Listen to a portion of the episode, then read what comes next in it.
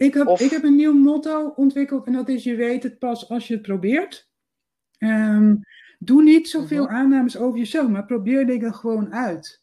En eh, weet je, dan zie je wel. Dan zie je, Ja. als het, misschien is het niks, maar dat is helemaal niet erg, want dan ga je gewoon wat anders proberen. Maar, maar ehm, beperk jezelf niet bij voorbaat al door te denken dat je iets niet kan of nooit zult leren of niet leuk zult vinden. Dat, dat is eigenlijk ehm, Ja. mijn grootste les.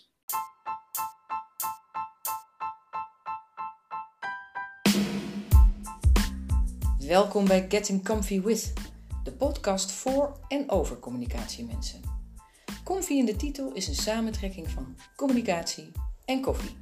Precies wat we in onze podcast ook doen. Tijdens een kop koffie gaan we in gesprek met een communicatiemens met een goed verhaal.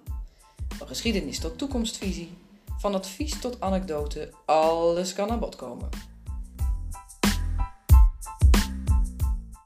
Lonneke Lodder, freelance tekstschrijver en redacteur. En nou hoor ik je denken, daar zijn er wel meer van.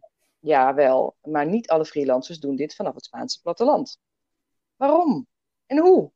Dat heeft ze beschreven in haar boek Het leven is te kort om op kantoor te zitten. En oh ironie, op het moment van opname zit niemand op kantoor in verband met de coronamaatregelen. Hoi Lonneke, Hallo, fijn dat je er bent. Fijn dat je even tijd hebt vrijgemaakt. Met alle plezier. Hoe is het met je daar? En met mij gaat het heel goed. Ehm, het is hier in Spanje allemaal een beetje anders dan in Nederland met de lockdown-maatregelen. Een stuk strenger. Maar ik heb het geluk dat ik eh, op het platteland woon en eh, ik heb een hele grote tuin. Eh, dus ik heb nog aardig wat vrijheid. En eh, ik kan mijn werk gewoon blijven doen zoals ik dat altijd al deed. Ja, want eh, je bent tekstschrijver en redacteur. Eh, Voor wat voor opdrachtgevers werk je? Ik werk voornamelijk veel voor de overheid eh, of de publieke sector. En dat is eigenlijk ook waar mijn achtergrond ligt. Ik ben heel lang communicatieadviseur en woordvoerder geweest, onder andere bij de gemeente Amsterdam. En dat is ook wat ik het liefste doe. Geef mij een taaie beleidstekst en ik, ik maak er wat leesbaars van. Ja. En dat deed je dus altijd al op afstand? Nu- Eh, hè, sinds je in Spanje zit? sinds ik in Spanje zit wel, ja. Want hoe lang zit je in Spanje?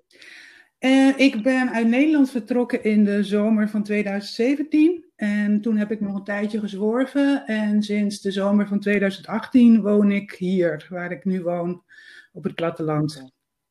Oké. En hoe is dit zo gekomen? Wa- waarom ben je dat gaan doen? Nou ja, de, het kortste antwoord is dat ik het leven te kort vond om op kantoor te zitten.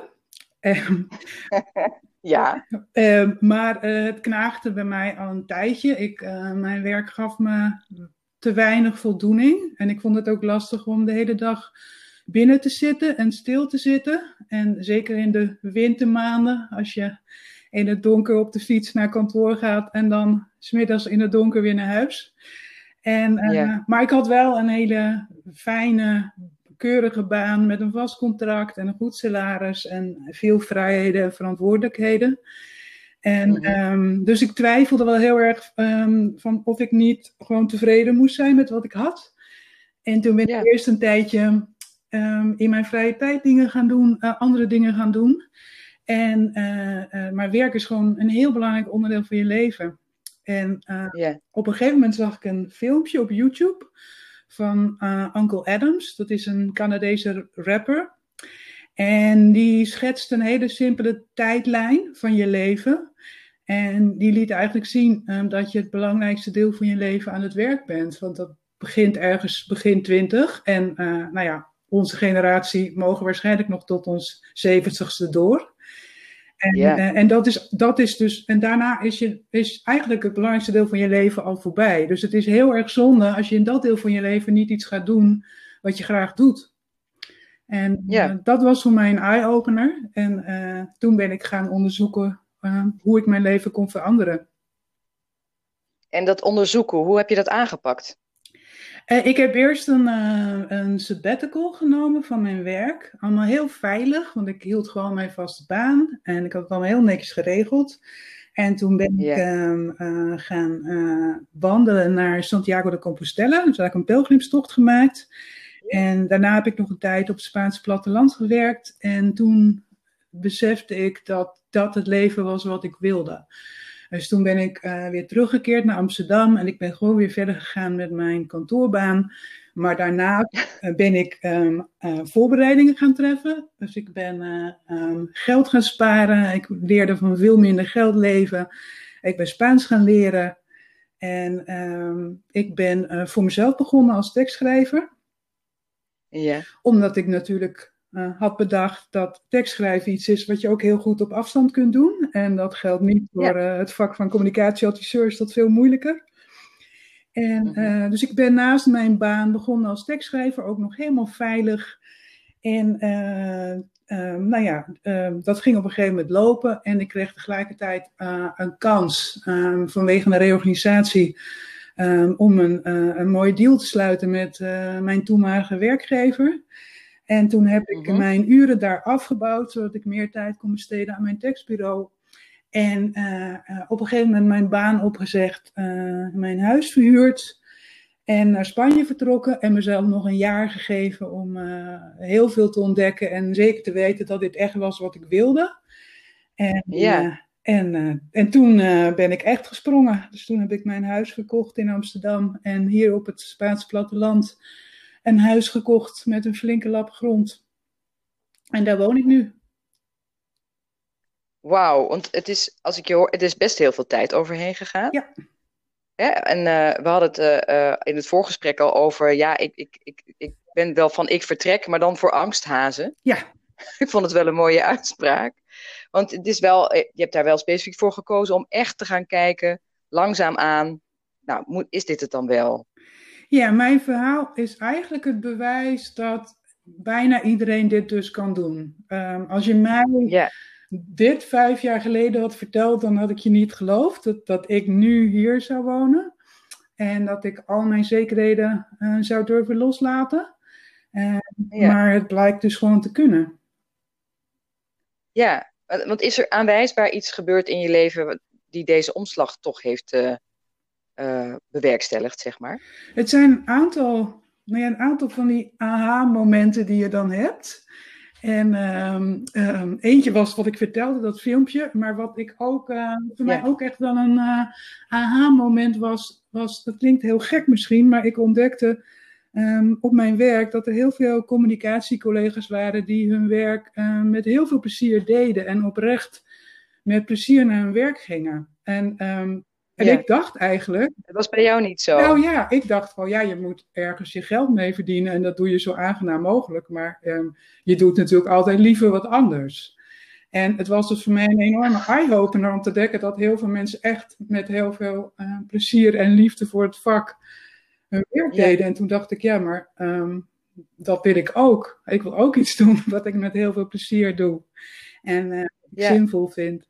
En dus dat was een moment dat ik dacht van het moet echt anders. En het is ook wel, ik, was, ik had heel veel angst. En ik was bijvoorbeeld heel bang dat het natuurlijk helemaal mis zou gaan. En dat ik helemaal berooid terug zou keren naar Nederland. Ja. En, uh, maar ik, toen realiseerde ik me dat er een angst was die nog groter was. En dat was de angst um, dat ik op mijn vijftigste nog precies hetzelfde zou doen. En toen ja. dacht ik, oké, okay, um, dan moet ik dus nu stappen gaan zetten. Ja, ja. En dat heb je gedaan. Je zit daar nu. Uh, wat doe je zo op een dag? Um, nou ja, ik, ik zal even schetsen ook waar ik woon. Want ik woon, want, um, ik woon in Noord-Spanje. En dat is behoorlijk anders dan het Spanje dat de meeste mensen kennen. Ik woon in de provincie Asturië. En het is hier ontzettend groen. En het regent hier ook minstens evenveel als in Nederland. En het is ook maar oh. ietsje warmer dan in Nederland door het jaar heen. En ik uh, kijk vanaf mijn tuin kijk ik uit over de Picos de Europa. Dat is een uh, vrij bekend um, gebergte ja. in, uh, in Noord-Spanje. Dus ik kijk uit over besneeuwde bergtoppen. Um, wow. En het leven is hier eigenlijk heel eenvoudig. Um, ik heb bijvoorbeeld geen uh, cv. Dus ik, uh, um, ik uh, stook mijn huis warm met hout. En dat hout moet ik eerst zelf uit mijn bos verzamelen. ik heb dus bijvoorbeeld leren werken met een kettingzaag en met een bijl. En ik verbouw voor een deel mijn eigen groenten. En mhm. ik zorg nog voor een aantal dieren. Ik ben hier ook vrijwilliger bij een dierenorganisatie. Ik ga vaak lekker wandelen hier aan de kust. De kust is hier echt prachtig. Ehm, en ongeveer twee dagen per week gemiddeld um, ben ik aan het werk als tekstschrijver. Dat is best weinig. Ja, maar het is genoeg om van te leven. Ja, ja. En heeft het je nou gebracht wat je voor ogen had? Ik denk eigenlijk dat het me nog meer gebracht had. Ik denk niet dat ik had durven dromen um, dat ik het zo fijn zou vinden om uh, op deze manier te leven. En, uh, nee, het is echt. Het is best wel een schil contrast vanuit Amsterdam ja. naar uh, het platteland. Ja, ik heb uh, eh, 25 jaar in Amsterdam gewoond met heel veel plezier. Ik dacht ook dat ik nooit zonder Amsterdam zou kunnen. En, Maar dat blijk ik dus wel te kunnen. En het is niet zo dat ik de stad nooit mis, maar ik krijg er hier zoveel voor terug. ik denk ook dat wij in um, door onze omgeving soms een pad opgaan zonder dat we nog heel erg nadenken of dat nou ons pad is. Omdat we dat gewoon zien wat mensen om zich om ons heen doen. Hè? Dus iedereen uh, die, die doet een studie en, uh, en, die, en die vindt dan een baan en die maakt carrière. En um, je doet eigenlijk vaak precies hetzelfde als wat jouw vrienden en de mensen in je omgeving doen. En uh, mm -hmm. ik heb heel lang um, me niet gerealiseerd dat het ook heel anders kon. En dat dat veel beter bij mij past. En, maar hoe kom je dan ineens erbij, of wat maakte jou bewust daarvan? Um, ik ging in mijn vrije tijd op een gegeven moment steeds meer wandelen in de natuur. En ik ontdekte dat ik me daar heel fijn voelde. En toen ging ik een keer een week uh, met een rugzak opwandelen. En, en uiteindelijk wel ging ik, besteedde ik mijn hele zomervakantie daaraan. En um, ik vond dat zo fijn. En ik vond het ook steeds moeilijker om als ik weer thuis kwam, om weer te wennen aan het kantoorleven en om weer binnen te zitten. En op een gegeven moment was ik eigenlijk voornamelijk um, van vakantie naar vakantie aan het leven. En toen dacht ik, het is een beetje zonde als je het grootste deel van het jaar um, ja, niet iets doet waar je heel veel plezier aan beleeft. En je dan steeds aan het uitkijken bent naar die paar weken dat je dat wel doet. En ik ben gewoon gaan kijken of ik dat om kon draaien. Ja, ja, slim. Mis je iets aan op kantoor zitten? Nou, um, als ik heel eerlijk ben, uh, nee. Um, het is soms, het, is, wat, het enige wat ik soms wel eens mis, is dat je geen onderdeel bent meer van een team. Dat je, uh, het ja. is soms gewoon heel gaaf om samen dingen te doen en samen aan iets te werken. En dat heb ik nu uh, nauwelijks nog, omdat ik natuurlijk mijn werk heel individueel is. En dat ja. mis ik wel eens, maar um, de kantooromgeving mis ik helemaal niet. Ik maak altijd grappen over mijn eigen kantoortuin, want ik zit uh, heel graag buiten te werken en uh, in mijn kantoortuin. En, en dan kijk ik mm. op van mijn toetsenbord en dan zie ik de Pickles de Europa voor me liggen. En dan kan ik het nauwelijks geloven dat ik op deze manier mijn geld mag verdienen. Ja, dat is wel heel bijzonder inderdaad, ja. ja. En op een gegeven moment ben je hier een boek over gaan schrijven. Hoe is dat zo gekomen? Um, nou ja, ik, meer, ik had al een blog. En ik merkte dat ik mensen heel erg um, inspireerde met mijn eigen verhaal. En dat vond ik ook heel gaaf om dat te merken. En daar heb ik nu uh, in de afgelopen jaren ook steeds meer mijn roeping van gemaakt om andere mensen te inspireren om ook te gaan doen wat ze het liefste doen. En ja. um, er kwam op een gegeven moment een uitgever op mijn pad en die heeft mij gevraagd of ik een pitch wilde schrijven. En uh, daar hebben we een gesprek over gehad en dat mondde uit in een contract. En um, toen had ik opeens uh, um, een deadline en om 70.000 woorden ja. op te leveren. Dus ja, ja, en hoe voelde dat? spannend, spannend, maar, ja. ik, ik, vind inmiddels niet zo heel veel meer zo spannend dat ik het niet durf. Want eh, ik ben al zo vaak nu over mijn eigen grenzen heen gegaan, uh, dat die grens steeds verder is komen te liggen. Dus ik dacht, dat moeten we dan maar gewoon uh, gaan doen. Dus ik ben hier op mijn veranda en in de tuin met mijn laptop gaan zitten schrijven. En ik Ja. heb mezelf eh, een aantal woorden per dag opgelegd om een beetje op schema te blijven. En Ja. Ehm, dat is allemaal gelukt. Gaaf. En wat lezen we in jouw boek? Ik vertel in mijn boek mijn eigen verhaal. Ehm, hoe ik nou, op het idee ben gekomen om wat anders te gaan doen. Maar ook mijn hele proces met alle hobbels en valkuilen en zijpaden. En, maar ik heb Mhm. ook voor mijn boek eh, twaalf andere mensen geïnterviewd. Die ook allemaal een ehm, vrij grote ommezwaai in hun leven hebben gemaakt. Eh, omdat, omdat er gewoon behoorlijk veel mensen, gelukkig behoorlijk veel mensen zijn die dat doen. En eh, ik ook denk dat die verhalen inspirerend zijn, omdat niet iedereen natuurlijk heeft gedaan wat ik heb gedaan. Je hoeft niet te emigreren om je leven te veranderen. Wat ik bijvoorbeeld een heel mooi verhaal vind in mijn boek, is van iemand die eh, werkte in het verzekeringswezen, in het bankwezen, eh, had een leaseauto en een heel, eh, heel vet salaris. Maar werd daar totaal niet gelukkig van. En die is toen van dat vette salaris als een malle haar hypotheek van oplossen, waardoor haar vaste lasten enorm omlaag gingen. Is toen op haar 42ste stage gaan lopen op een communicatieafdeling. En Wat natuurlijk een, een hele goede grap toen zij een brief schreef. En ze zei ook, ze hebben me eigenlijk alleen maar uitgenodigd uit nieuwsgierigheid. Maar ik heb ze overtuigd dat ik echt op mijn 42ste dat nog wilde doen.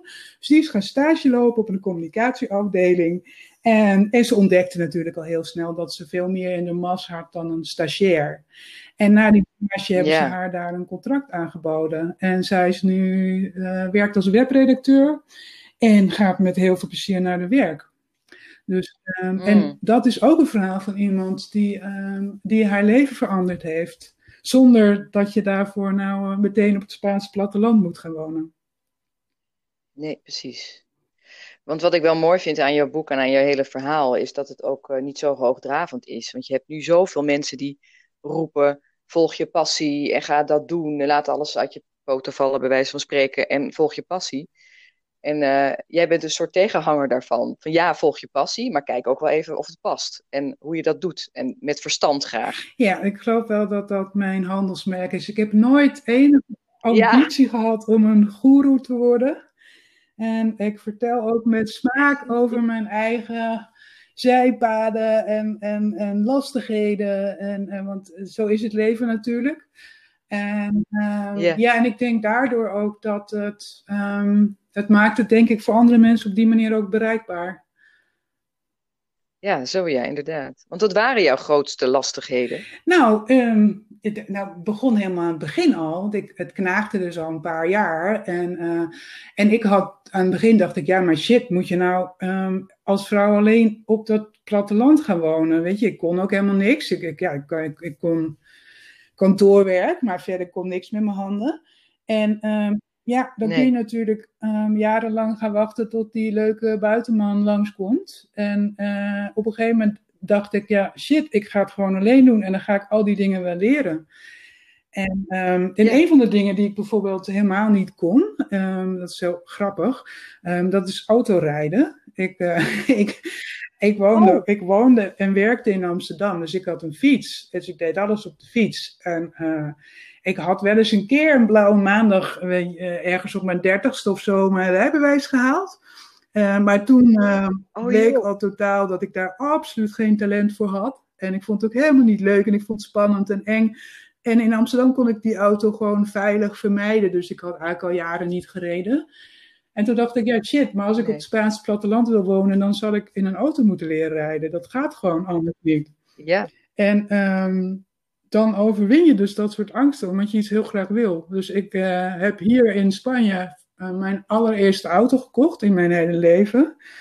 En dat, eh, dat was ook heel grappig, want ik, eh, ik was bij die garage en eh, ehm, die garageman die legde nog even uit waar alle knopjes zaten. En toen zei hij, maar goed, dat weet je allemaal wel, want het is natuurlijk ook niet je eerste auto. ja. Nou, het is wel mijn eerste auto. Nou, die man die keek echt alsof hij net een blauw konijn had gezien. En, eh, en toen Ja, dacht ja. ik, ja shit, nu moet ik erin wegrijden. En, en, en onder het oog van, van, van twee garagemannen. Dus en ik zou zien dat ik, Ja, oh, dat ik achteruit meteen tegen de eerste, de beste andere auto aanrijd. Dus ik ben heel overzichtig eh, gereden. En ik ben, gelukkig was er, zat die garage op een industrieterrein. En een deel daarvan was verlaten. Dus ik ben naar dat verlaten deel gekacheld. En toen ben ik eens gaan kijken wat ik eigenlijk had gekocht. En, en hoe dat allemaal werkte. Dus ik ben even een hellingproefje gaan doen. En, en, en, Ja, en ja. op een gegeven moment dacht ik, ja, nu moet ik ermee de openbare weg op. Het, het is niet anders. Ik ben de enige die die auto nu ehm, thuis kan brengen. Dus, ehm, en, en dan doe je dat. En dan is dat natuurlijk allemaal heel onwennig. En, maar, dat, maar het gaat niet mis. En, eh, en toen heb ik mezelf gedwongen, oké, je moet elke dag een stukje rijden, maakt niet uit waarheen. En, eh, en, nu, eh, en nu rijd ik over bergweggetjes en zo. En, en, en, en vind ik het heerlijk. En, eh, en dat is een heel klein voorbeeld. Maar voor mij was dat autorijden was echt wel even iets wat, wat ik moest overwinnen. En, eh, ja, dat snap ik. en mijn ervaring is dat je heel veel, je kunt veel meer dan je denkt. Dus je, je hebt heel erg de neiging om jezelf te beperken ehm, door in belemmeringen te denken. Door te denken, ja maar ehm, ik, ben, ik ben geen type voor ondernemen. Eh, ik ben een stadsmens, dus ik kan nooit op het platteland aarden. Ehm, ik kan niet autorijden. En, en dat is zo zonde, want ehm, over het algemeen, als je het gewoon maar gaat proberen en gaat oefenen, dan kun je heel veel dingen wel. Want wat is jouw grootste les hierin? Ehm, dit, Of wat is je, je advies zeg maar naar andere mensen? Van gewoon, ga het maar gewoon wel Ja. doen. ik, heb, Of- ik heb een nieuw motto ontwikkeld en dat is: je weet het pas als je het probeert. Ehm, doe niet zoveel Mhm. aannames over jezelf, maar probeer dingen gewoon uit. En eh, weet je, dan zie je wel. Dan zie je, Ja. als het, misschien is het niks, maar dat is helemaal niet erg, want dan ga je gewoon wat anders proberen. Maar, maar ehm, beperk jezelf niet bij voorbaat al door te denken dat je iets niet kan of nooit zult leren of niet leuk zult vinden. Dat, dat is eigenlijk ehm, Ja. mijn grootste les. Ook al zit het, het kunnen hele kleine dingen zijn. Ja. Dus net als autorijden. Nou ja, Ja, maar nou ja, kijk, er zijn bijvoorbeeld ook best wel veel mensen, ik denk ook bijvoorbeeld mensen die in het communicatievak zitten, ehm, die misschien het wel heel leuk zouden vinden om eh, ook wat meer met hun handen te gaan werken. Mensen die bijvoorbeeld ehm, eigenlijk wel heel gaaf lijkt om meubels te gaan maken, om maar iets te noemen. En, en dan denk je best wel snel van ja, maar moet ik daar op deze leeftijd nog aan beginnen? En, en, en ik heb daar eigenlijk helemaal geen talent voor. En, maar ga het gewoon als hobby doen. Ga gewoon Ga gewoon beginnen.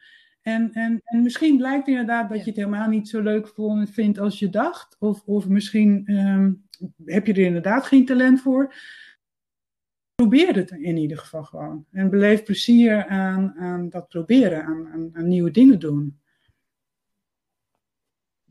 Ja, de weg ernaartoe is Ja, ook al de ja. moeite waard. Dat heb ik mezelf altijd voorgehouden. Van waar het schip ook strand. Het was hoe dan ook een geweldig avontuur. Ja, ja. Ehm, heb je enig zicht op, op de toekomst? Of heb je daar nog doelen gesteld? Van nou, ik wil je over vijf jaar, lekker een stomme vraag. Over vijf jaar wil ik dat en dat. Ehm, nou ja, ik heb net de grootste verandering van mijn leven achter de rug. Dus ik ben nu ook gewoon even aan het genieten van waar ik ben. Ehm, Ja, ik, snap ik. Ik, wil me, ik vind het heel leuk om me qua werk nog verder te specialiseren in, eh, in werken met overheidsteksten en werken voor de publieke zaak. En eh, ik zou nog wel heel graag een Mhm. tweede boek willen schrijven. En, en wat ook eh, vrij hoog op mijn lijstje staat, is ehm, dat ik meer mensen wil gaan helpen om ook een droom te realiseren.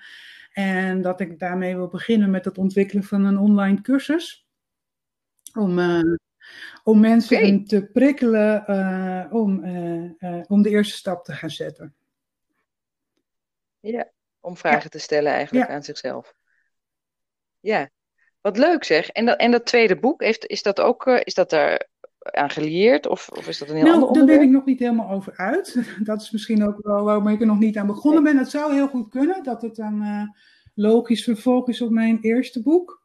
Ehm, maar misschien eh, ga ik wel een hele spannende thriller schrijven over eh, het dorp waar ik nu woon. Of, of, of, een, of een, een, een mooie, ehm, een beetje een soort hoe God verdween uit Jor werd, maar dan eh, met een Spaans dorp. Ehm, dat idee. Ik weet het nog niet zo goed, maar ik ben wel, het schrijven is wel iets wat mij, wat mij blijft trekken. Is dat iets wat je als meisje ook nou, al wilde? ik deed het eigenlijk al. Ik, ik, kon, ehm, ik kon schrijven toen ik vier was. Ik schreef mijn eerste verhaaltje toen ik vier was. En dat is, en dat is mijn hele Oh, wow. jeugd zo doorgegaan. En ehm, ik heb heel, eh, heel raar lang het idee gehad dat je daar je geld niet mee kon verdienen. Ehm, en, en nu kom Ja. ik er eigenlijk weer bij terug. Dus dat is ook wel weer heel mooi. Dus het past heel erg bij me. Ja. Eh, hoe blijf jij zelf bij eigenlijk in het, eh, in het vak van tekstschrijven of, en communicatie? Ehm, nou ja, wat voor mij, eh, ik heb dus de focus verlegd van communicatie naar tekstschrijven. En ehm, voor, ik verdien eigenlijk mijn geld met de Nederlandse taal. En ehm, die is voor mij natuurlijk minder Hmm. vanzelfsprekend geworden, omdat ik in Spanje woon, dus ik hoor de taal minder. Maar mijn Nederlands moet natuurlijk op een excellent niveau blijven. En, ehm, en daar ben ik me heel erg van bewust. En een van de dingen die ik ehm, heel leuk vind om met mijn moedertaal bezig te blijven, is een radioprogramma. Dat heet eh, De Taalstaat. Mhm. Ehm, dat wordt elke zaterdag op Radio 1 uitgezonden van 11 tot 1. En dat gaat over alle aspecten van de Nederlandse taal. Over eh, nieuwe woorden. ze analyseren bijvoorbeeld mensen en hun taal. Van, van hoe gebruikt een bekende Nederlander taal.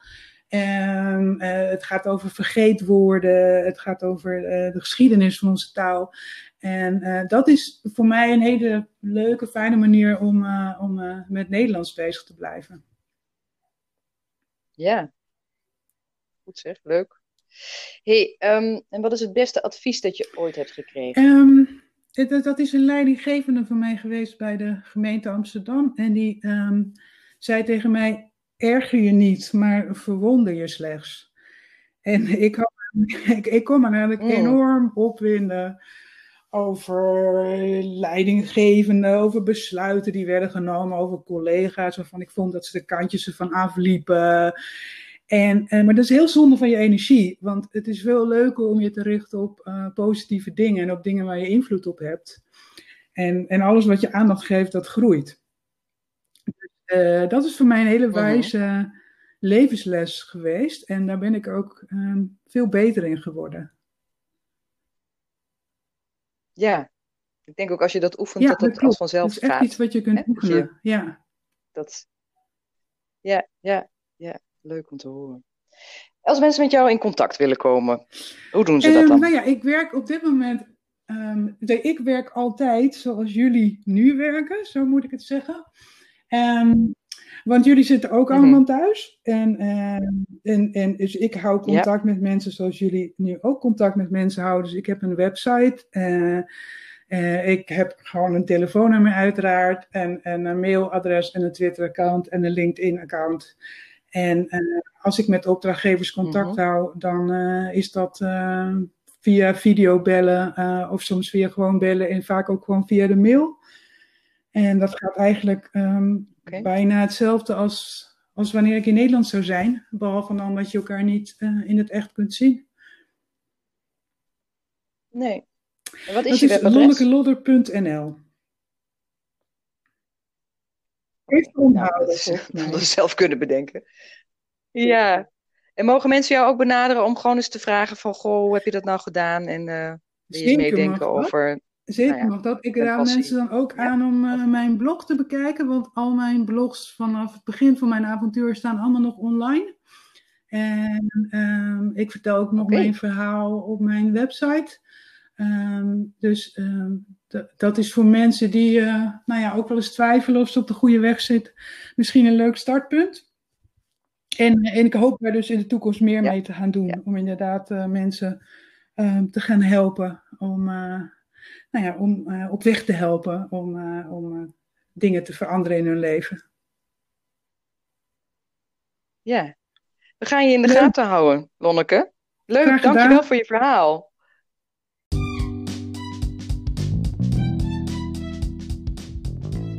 Dankjewel dat je hebt geluisterd. Wil je nou ook een keer koffie drinken en praten over het vak? Graag! Kijk even op futurecommunication.nl en neem contact op. Dat mag trouwens eh, met of zonder microfoon hoor, dat gesprek. Tot de volgende keer weer.